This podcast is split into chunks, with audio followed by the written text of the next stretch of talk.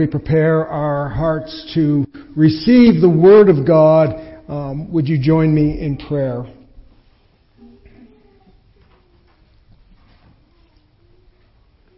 Our Lord and Master, illumine our hearts with the pure light of divine knowledge. Open the eyes of our mind to understand your gospel. Implant in us the fear of your blessed commandments and trample down all of our worldly desires that we might live in the Spirit, thanking you and doing the things that please you. For you are the light of our life, and unto you we ascribe all glory.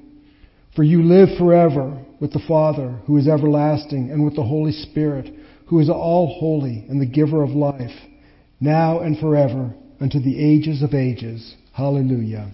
Amen.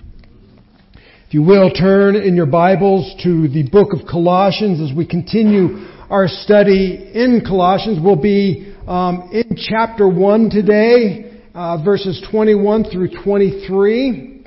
So that's Colossians chapter 1, verses 21 through 23.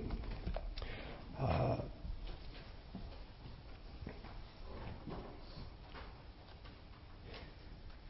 as you turn there, uh, listen to the words of the living God. 1 Corinthians chapter 1 verses 21 through 23. And you who were once alienated and hostile in mind doing evil deeds, he has now reconciled in his body of flesh by his death in order to present you holy and blameless and above reproach. If indeed you continue in the faith, stable and steadfast, not shifting from the hope of the gospel that you heard, which has been proclaimed in all creation under heaven, and of which I, Paul, became a minister. This is the word of the living God, and the grass withers and the flower fades, but the word of our God abides forever. So as we've been going through this uh, epistle, Paul's epistle, his letter to the church at Colossae, um, in these past two weeks, we have focused on what many have referred to as the Christ hymn. Uh, and they refer to it as the Christ hymn because verses um, 15 through 20 are in a, uh, a lyrical format or a poetic type of a format. So uh, many have concluded that perhaps this was a hymn, and I would say that if it is a hymn, it was a hymn that Paul wrote. And it is uh, perhaps one of the most profound statements about Christ in the Bible. Let me repeat that. Verses, chapter 1, verses 15 through 20 are perhaps some of the most profound words in the Bible about the person of Christ. And so Paul opens this letter and he, he and specifically his opposition to the false teachers in Colossae, not by poking holes in their theology, but by presenting the truth of Christ as the one exalted above all. So Paul is going to address some errors that have crept into the church at Colossae. His first attack, if you will, his first defense against these errant thoughts is not to poke holes and show how foolish those are, are, those ideas are. He'll get to that. But the very first thing he does is present Christ as supreme over all. That Christ is preeminent.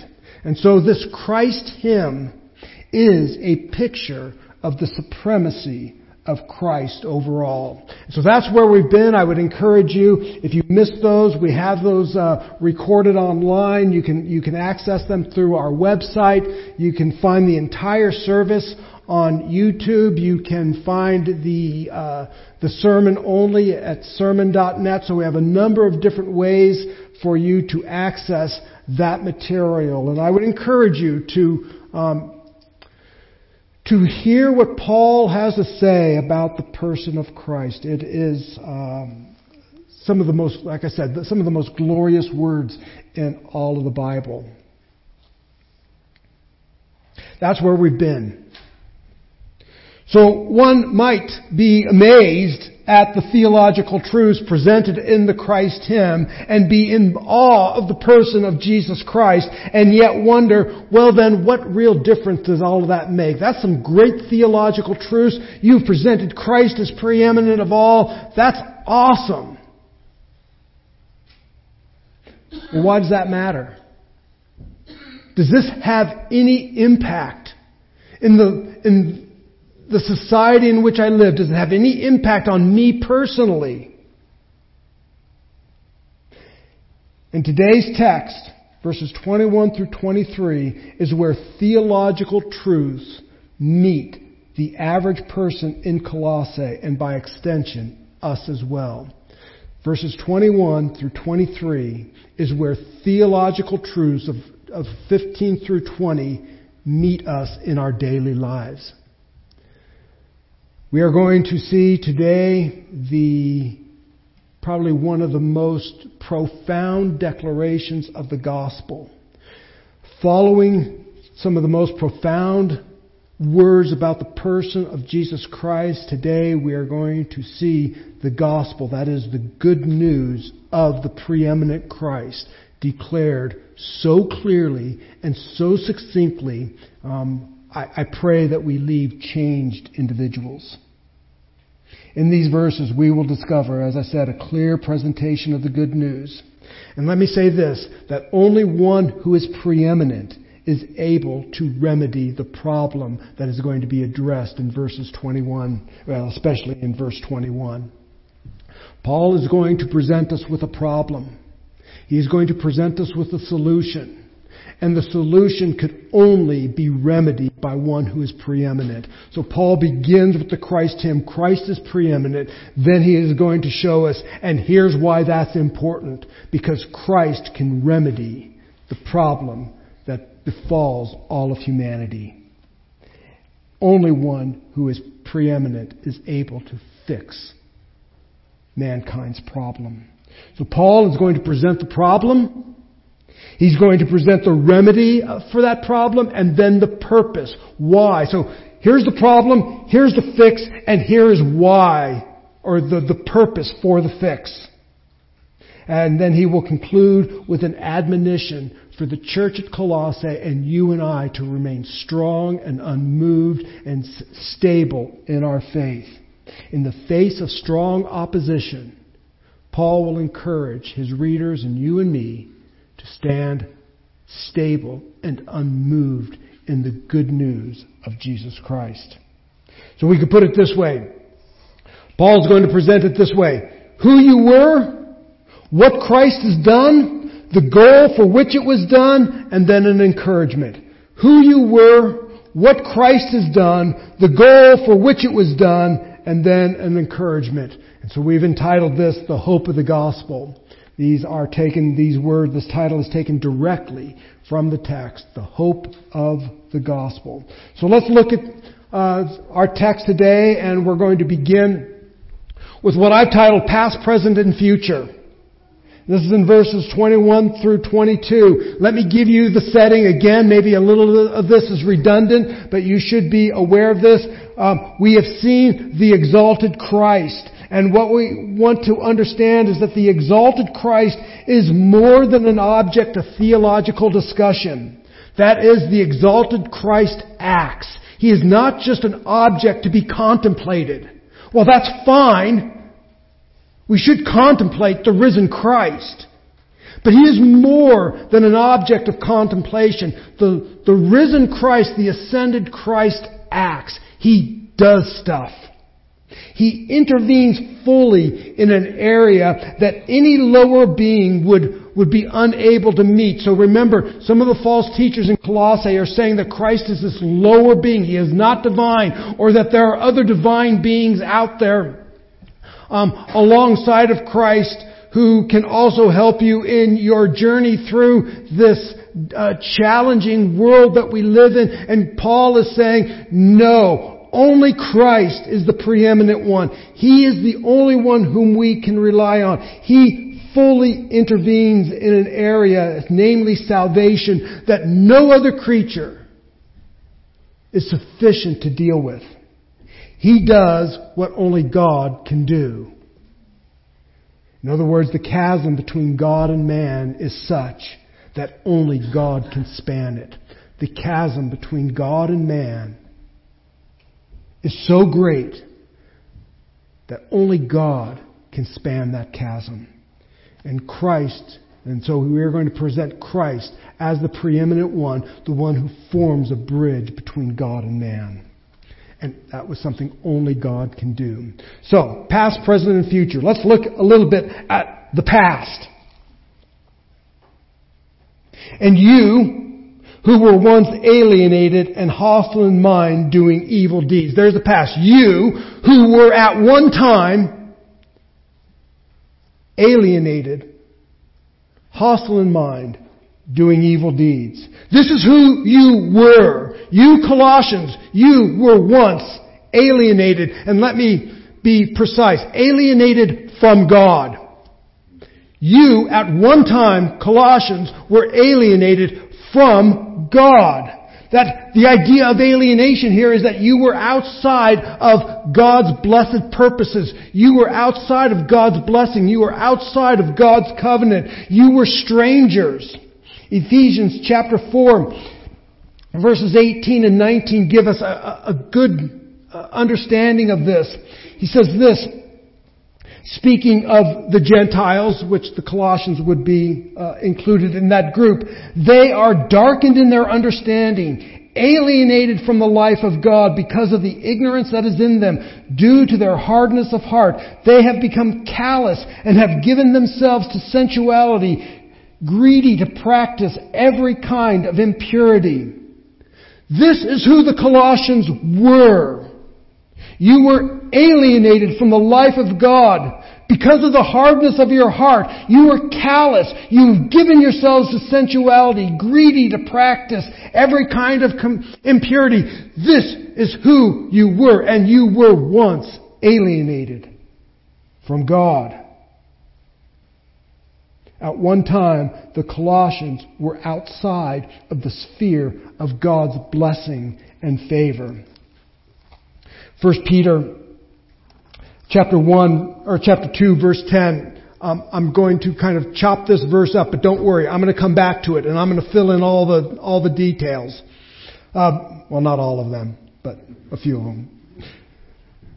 First Peter chapter two verse ten. Peter writes this: once you were not a people. He's, he's, the people he's writing to, you were once not a people. You once did not belong to God.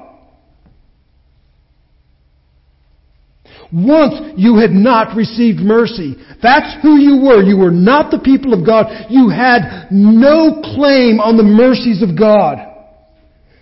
This alienation is not unique to the Colossians.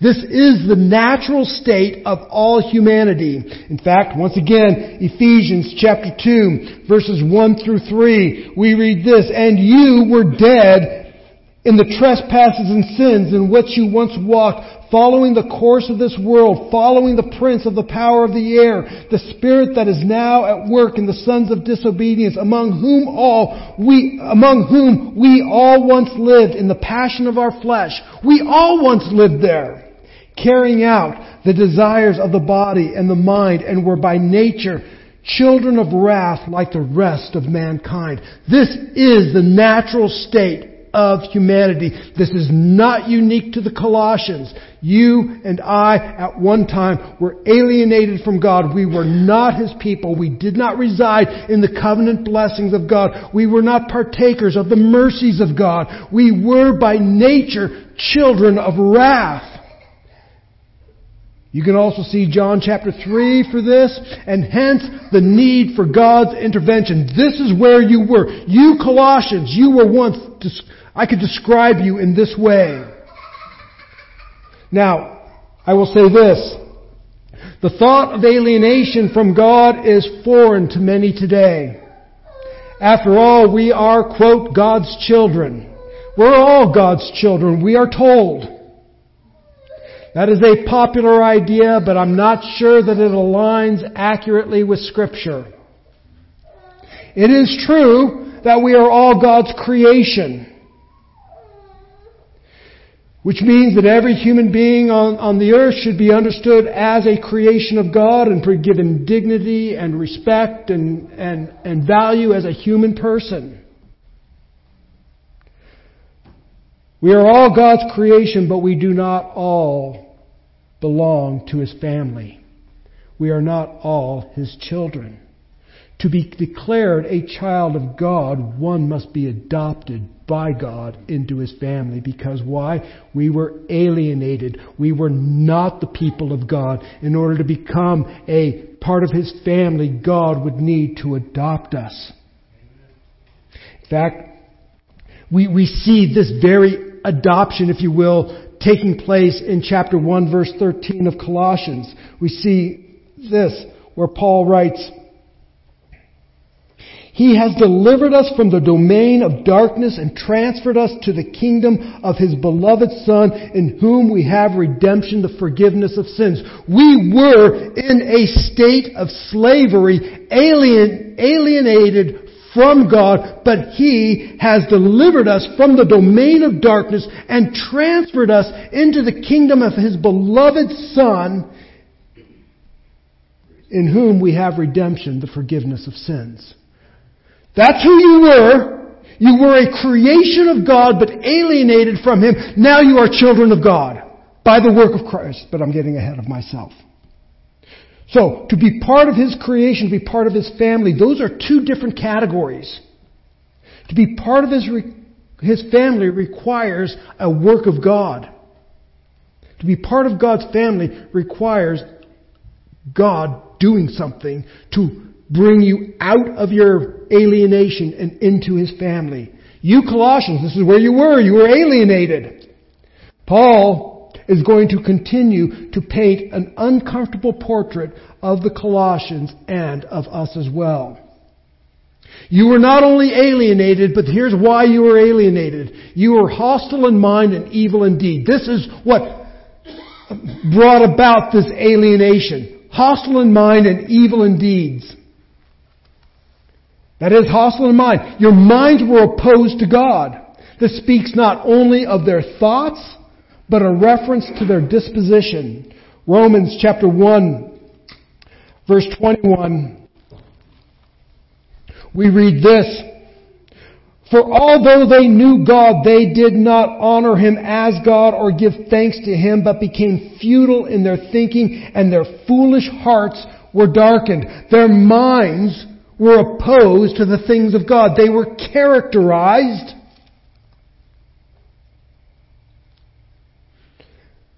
by their anti-God thinking. It's not that they are unaware of God, they knew God, but they opposed Him in their minds. And they did not honor God as God. A great passage of text is in 2 Kings um, chapter 17 verse 15. We see, I wouldn't be surprised if Paul gets some of his theology from 2 Kings 17, 15. They despised his statutes. Let me just go up to 14. But they would not listen but were stubborn, as their fathers had been, who did not believe in the Lord their God. They despised his statutes and his covenant that he made with their fathers and the warnings that he gave them. They went after false idols and became false, and they followed the nations that were around them concerning whom the Lord had commanded them that they should not be like them. They despised his statutes. They despised the covenant of God. They did not believe in God. You were hostile in mind. You were alienated from God. What, what brought about this alienation? You despised God. And evil in deeds. Their actions were evil. And again, we uh, see this in Romans chapter 1. I read 21, but 22 um, and following. Claiming to be wise, they became fools and exchanged the glory of the immortal God for images resembling mortal man and birds and animals and creeping things. They became idolaters. They began to worship everything that was not God. They worshiped themselves, they worshiped their arrogance, they worshiped others, they worshiped celebrity, they worshiped many other things, but they did not worship God because they were hostile in mind and they became evil, and that's then expressed in the things that they do.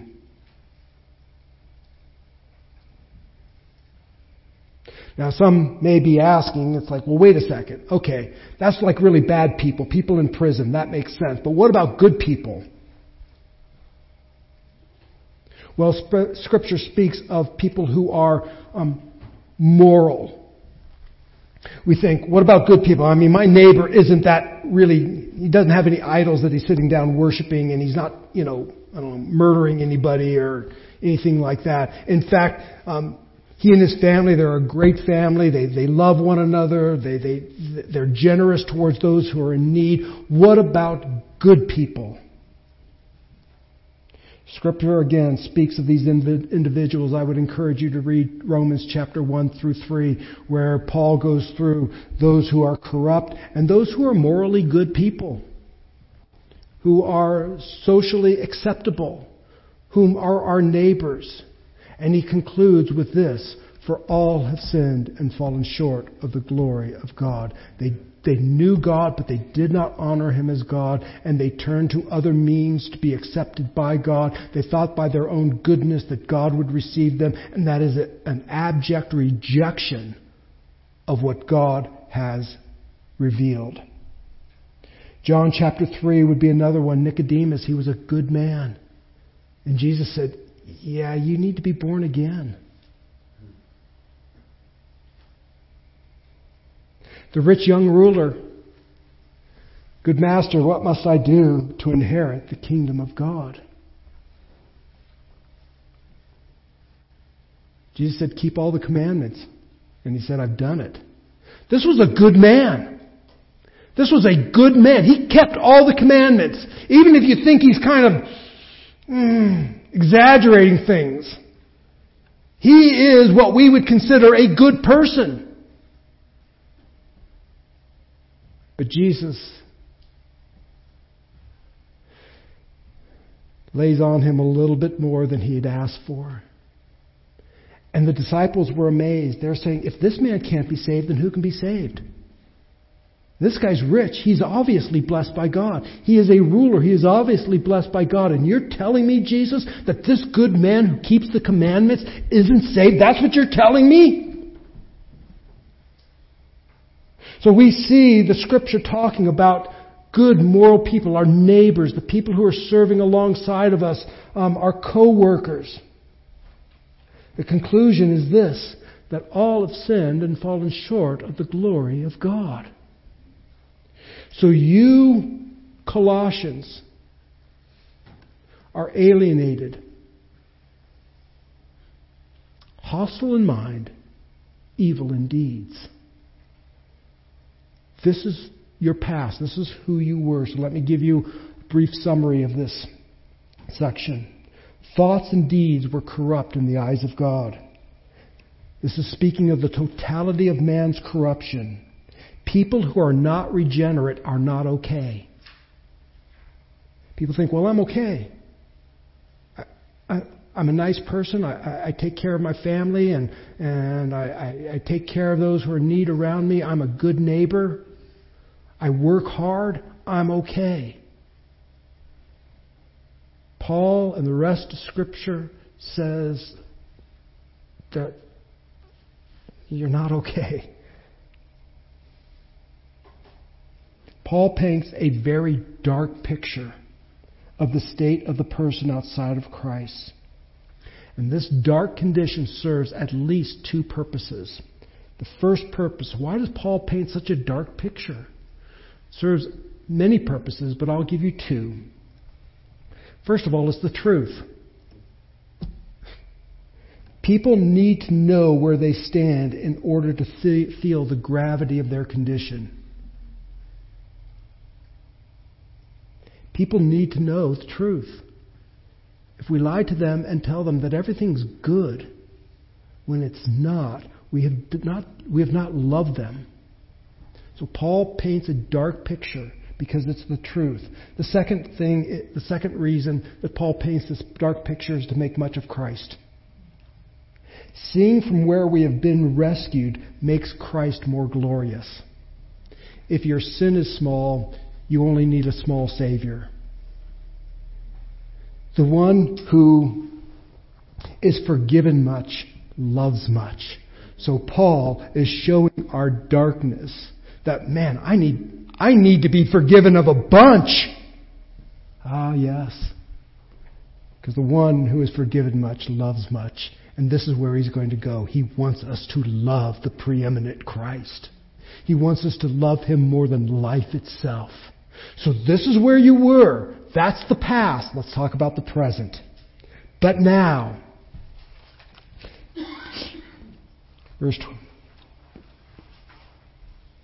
22, and you were once alienated, hostile in mind, doing evil deeds. He has now reconciled in his body. I'll paraphrase that, but now. That's who you were, but now, what has Christ done? The actions of Christ, first of all, notice this, but now that he's going to talk about the actions of Christ, and this is the actions of Christ towards who? Good people? No. Corrupt people. This is how Christ acts towards those who are hostile in mind and evil in deeds. You might think, well, what's he going to do? He's going to throw a lightning bolt down on them. He's going to snuff them out. He's going to make life miserable. But now, He has reconciled you.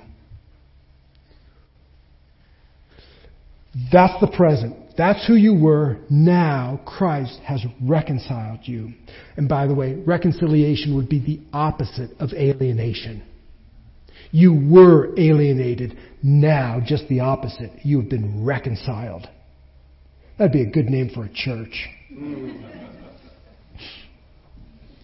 If you knew of a church called Reconcile, you should go there. But now you have been reconciled, and so reconciliation is to heal a broken relationship, to cease enmity. Those alienated, you were once alienated and hostile in mind and evil in deed. You have now been brought near, and it is Christ who is the initiator of this new status. Those who are hostile um, retain their hostility until they are acted on by Christ. Romans chapter Romans chapter 5 verse 6 For while we were weak at the right time Christ died for the ungodly. Who did he reconcile? Those who were alienated, those who hated him, those who despised him, those who were hostile in mind and evil in deed, those who were opposed to him. These are the ones he has brought in and made his friends. And cease that hostility. The work of Christ overcomes the alienation between God and man because of man's sin. Alienation, by the way, makes reconciliation necessary. And that reconciliation was effected through the work of Christ at Calvary. Paul begins this letter with grace and peace.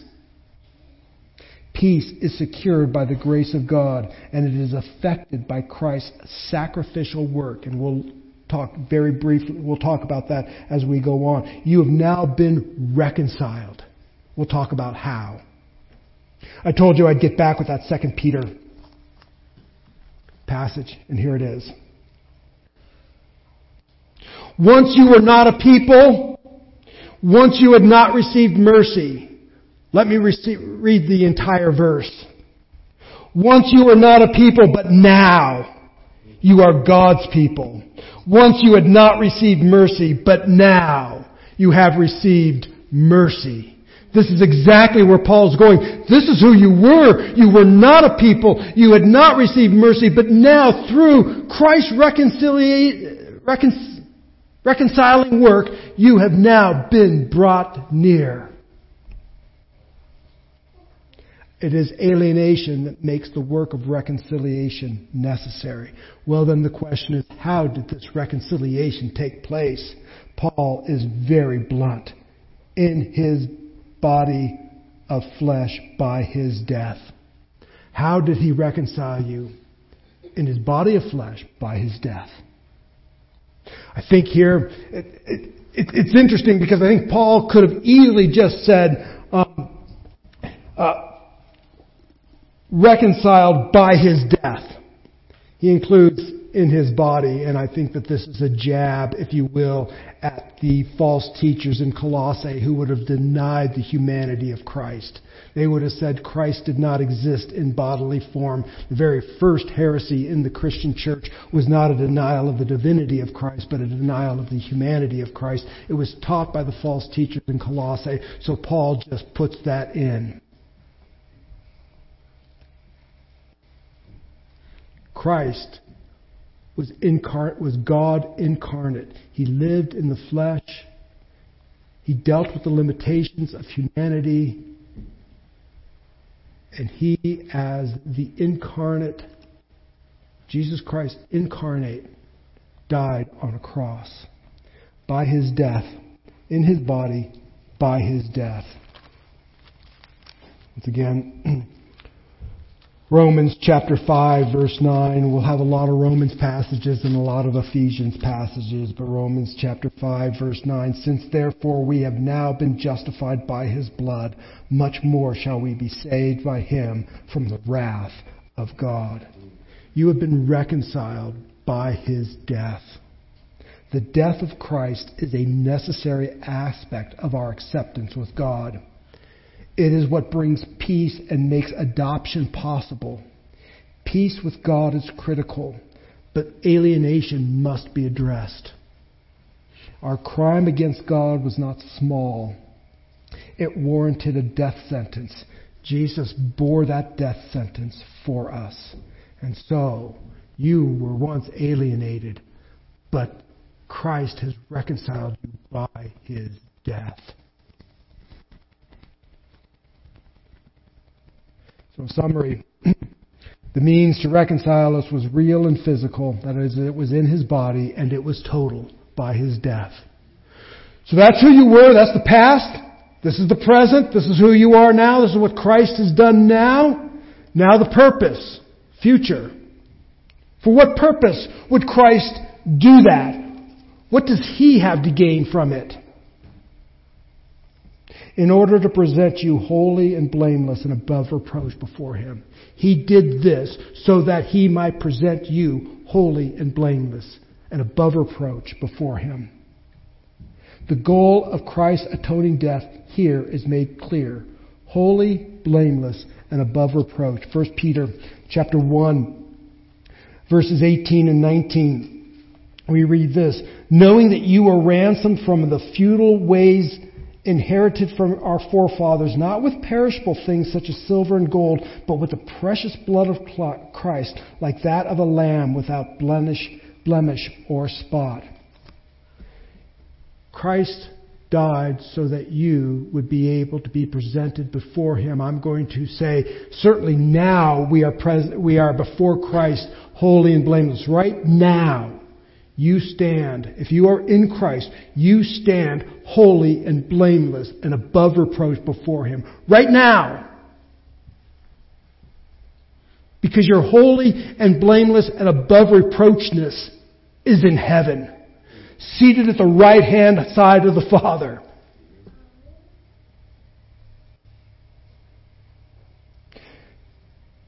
This does not deny, but I would also say there is a future day the final judgment, where you will be presented before Christ.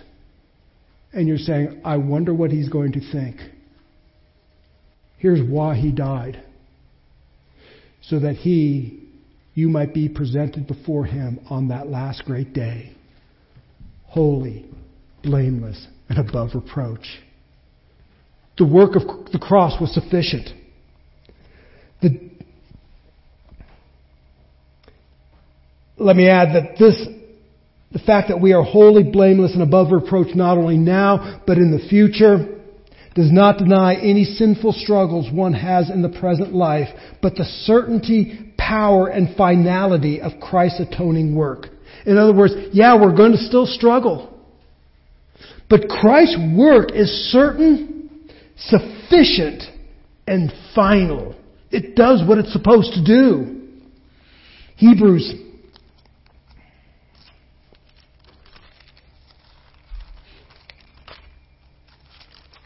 find Hebrews. Chapter 10, 10, and 10, 14. We read this. And by that will we have been sanctified through the offering of the body of Jesus Christ once for all. You've been sanctified by Christ's one time offering. It doesn't need to be repeated. Verse 14. For by a single offering, oh, he has perfected for all time those who are being sanctified. Man, this is really good news.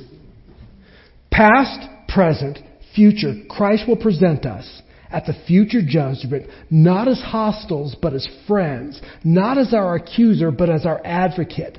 The one time work of Christ on Calvary has a lasting and eternal effect. I've titled this The Hope of the Gospel. I pray that I have stimulated some hope. Then the last verse. If indeed you continue, said, continue in the faith, stable and steadfast, not shifting from the hope of the gospel that you heard, which has been proclaimed in all creation under heaven, and of which I, Paul, became a minister. Well, this kind of presents a little bit of a challenge. All of these things, if indeed you continue in the faith. The question here then is, is Paul,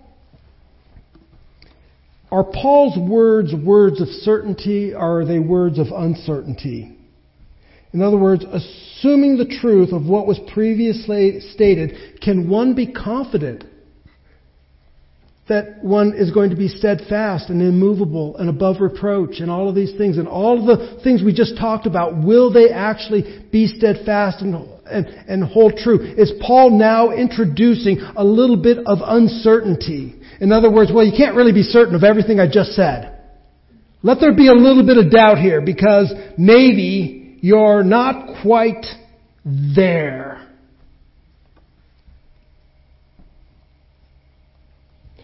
I don't think that there is uncertainty at all in this statement, and I won't get into all of the grammar, but we, um, Paul uses this same phrasing a number of times throughout his his epistles, not to talk about uncertainty of what's going to happen, but rather certainty. In other words, this we can be certain of these things. At Church on Randall Place, we teach that Christ is not only the means to save you, that Christ alone is not only the means to save you, but He, he also provides the means to secure you to the end. We reject the idea that if Christ died for us, it doesn't matter if one has faith or lives as though he or she is still alienated from Christ. We would not say that, well, I've received Christ so I can do whatever I want. We would reject that idea. But we would say this if Christ has called you, if, you, if God has called you in Christ, not only will you believe, but you will also continue to believe. God provides the means to save you and the means to secure you to the end. A person perseveres because God perseveres us. We see that in John 10, Romans 8, 1 Peter 1. And so this is not a statement of uncertainty. Well, all these things are true if you just keep working hard. I hope you make it. Christ saved you and now you're kind of on your own. Go for it, man. I'm going to cheer you on. No. Christ is going to enable us to stand firm until the end. Unmoved, God provides what is necessary to finish. The reality here is that there are false teachers in Colossae. So don't believe them. They are going to come and seek to persuade you. They are going to seek to draw you away. They are going to come with philosophical arguments and uh, convincing testimonies. Don't believe them. Don't believe the false teachers. Don't be persuaded from the gospel. Not shifting. Don't be shifted from the hope of the gospel. The hope of the gospel has been emphasized in the preceding verses. In our natural state, we were hostile to Christ in both thought and deed. We were outside the realm of his favor.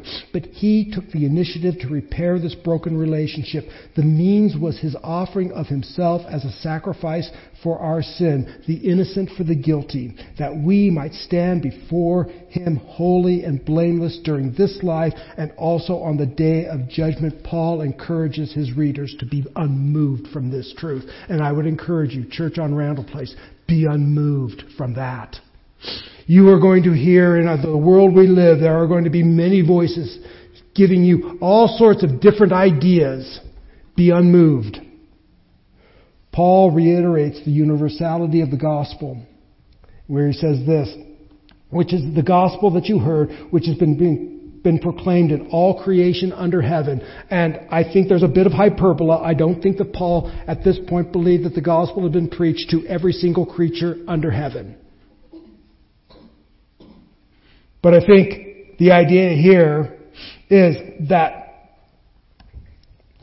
there is one message of good news, and it is uh, applicable to the entire world, both then and now.